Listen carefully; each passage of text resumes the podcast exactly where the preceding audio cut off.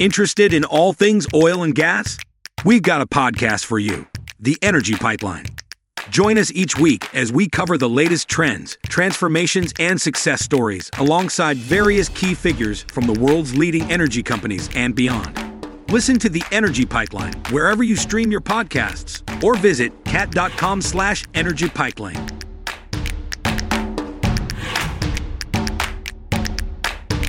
Hello and welcome to this week's episode of World Oil Deep Dive. Our episode today is a cross-release with the FPSO Coalition podcast. In this episode, we hear from experts at SLB and Rockwell Automation on practices to accelerate and de-risk the FPSO project cycle. The FPSO Coalition can be found on all major podcasting platforms. We hope you enjoy. You're listening to the FPSO Coalition podcast. Strategies to Accelerate FPSO Performance Evolution, brought to you by SLB, Rockwell Automation, Sensia, and Cognite. Welcome to another episode of the FPSO Coalition podcast series.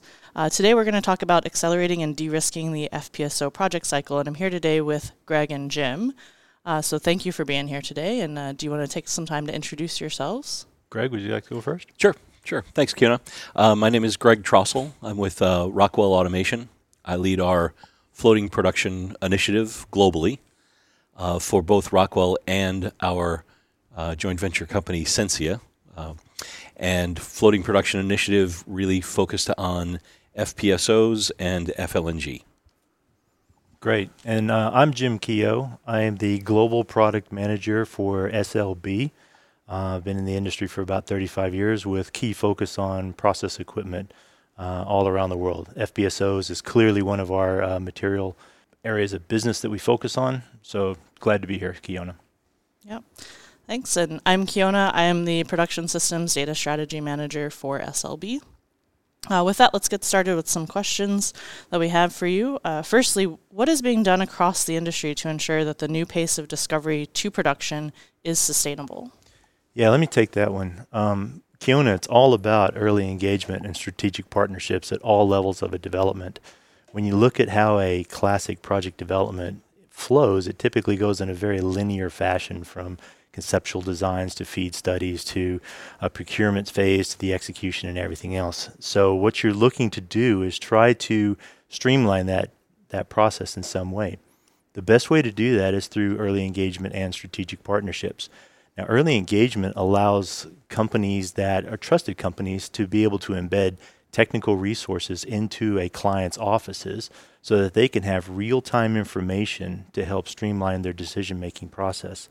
By doing this, they're able to actually come to technical solutions much faster and move into a procurement phase as quickly as possible. The reason why a quick procurement phase is important is because you are able to put long lead critical path items on order sooner than the classic way of doing things. What happens on a linear structure is that each phase creates multiple solutions, multiple clients, multiple vendors, and all of this has a time lag associated with it. So strategic partnerships and this early engagement is the way to go. Strategic partnerships tend to come over time as a client will look back and to start to see patterns of procurement that develop from their previous projects. That is where you see a strategic partnership naturally falling out.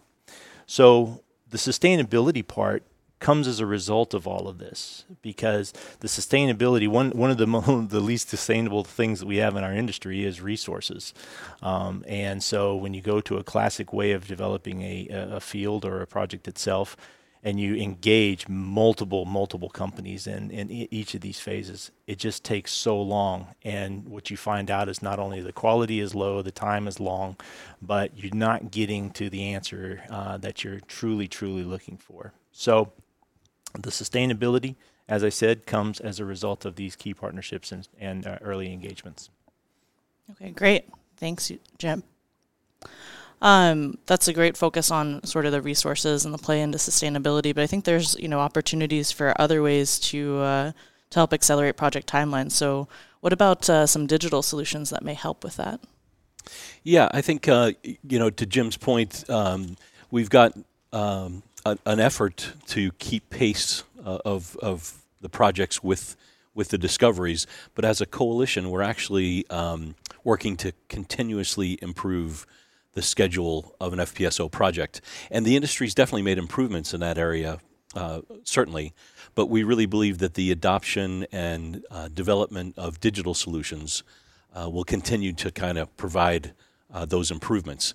So if we look at a couple of examples, we can start with life cycle simulation, right? This is the term that we're using that talks about the idea that from the very beginning of a process or production facility, in this case an FPSO, that we're modeling it right from the beginning of the conceptual phase, and that we use that model or multiple models to further develop and continue to build through the design and engineering phases of the project. So those models are constantly being developed, and then we take it then from the engineering phase even through kind of an as-built part of the model to as-operated.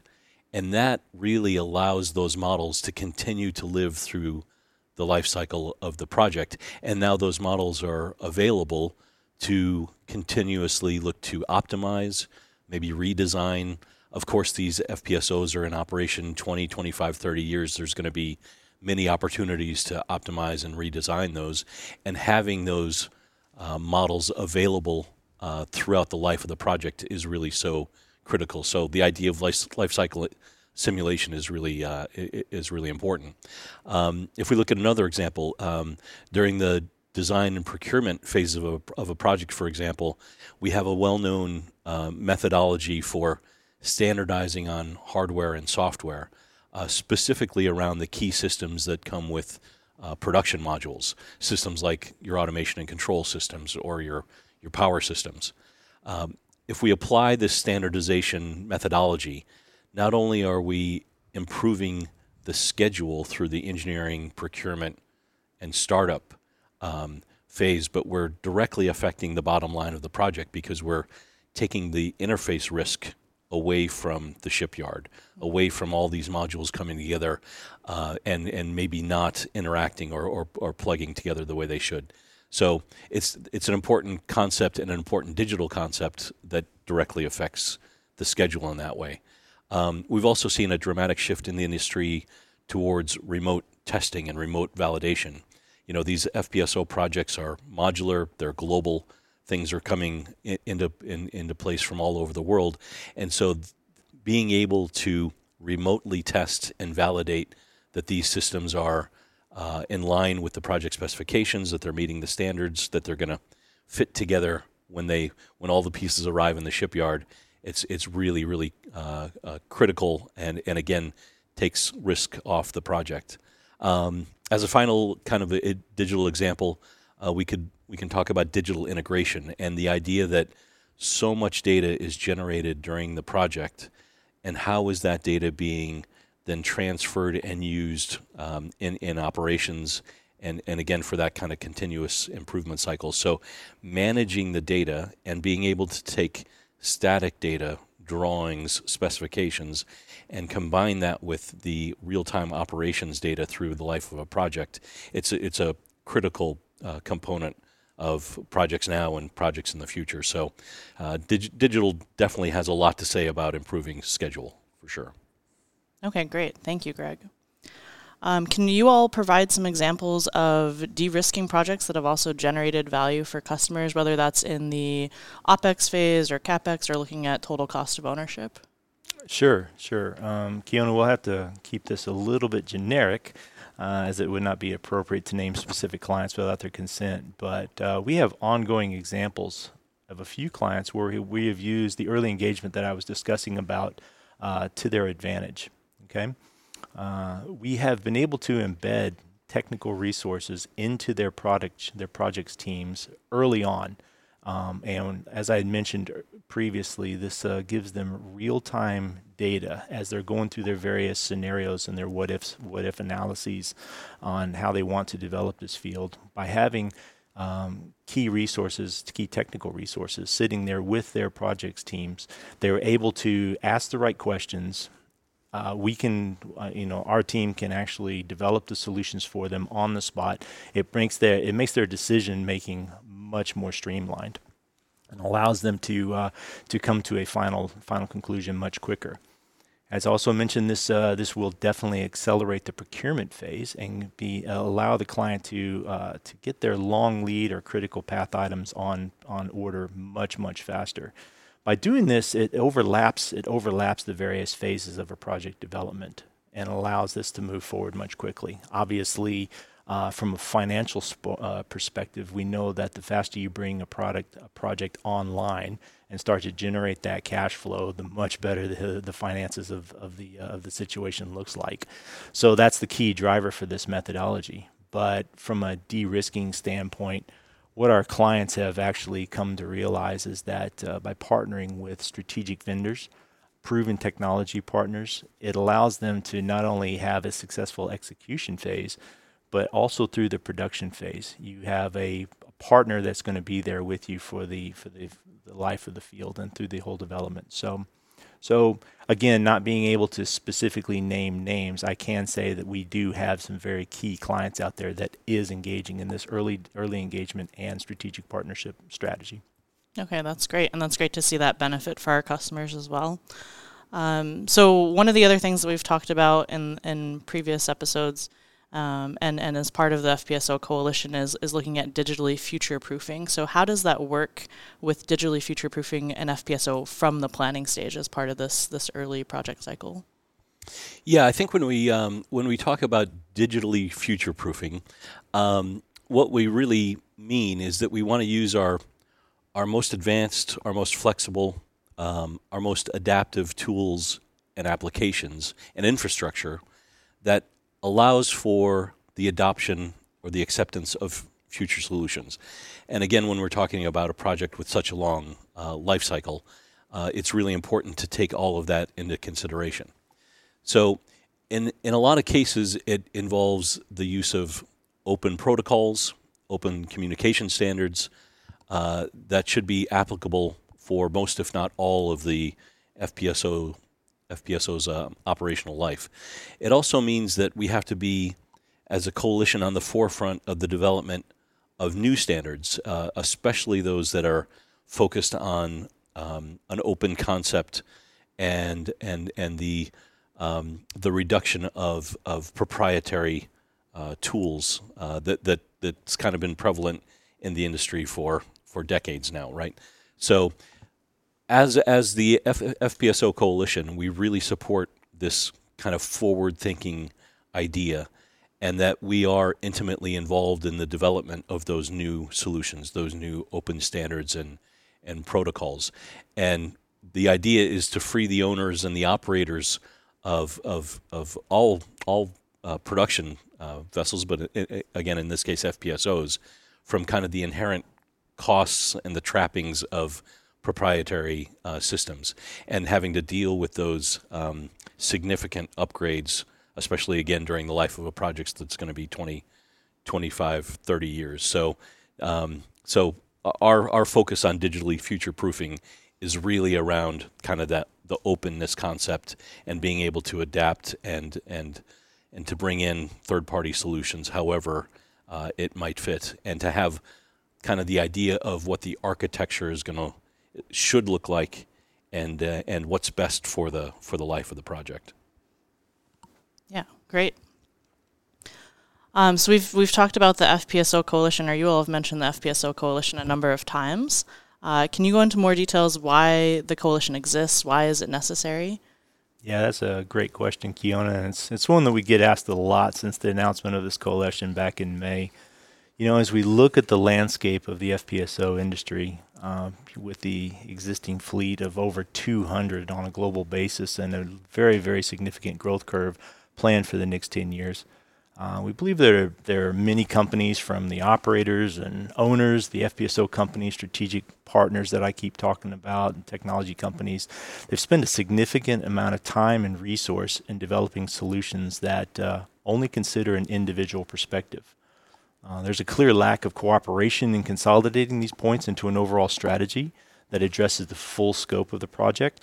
and operational challenges that that are facing the industry today. So recently, we've seriously looked at bringing together expertise and technologies from different perspectives of the FPSO industry that could collaborate and develop integrated solutions and address the needs of the industry in a much more broader perspective.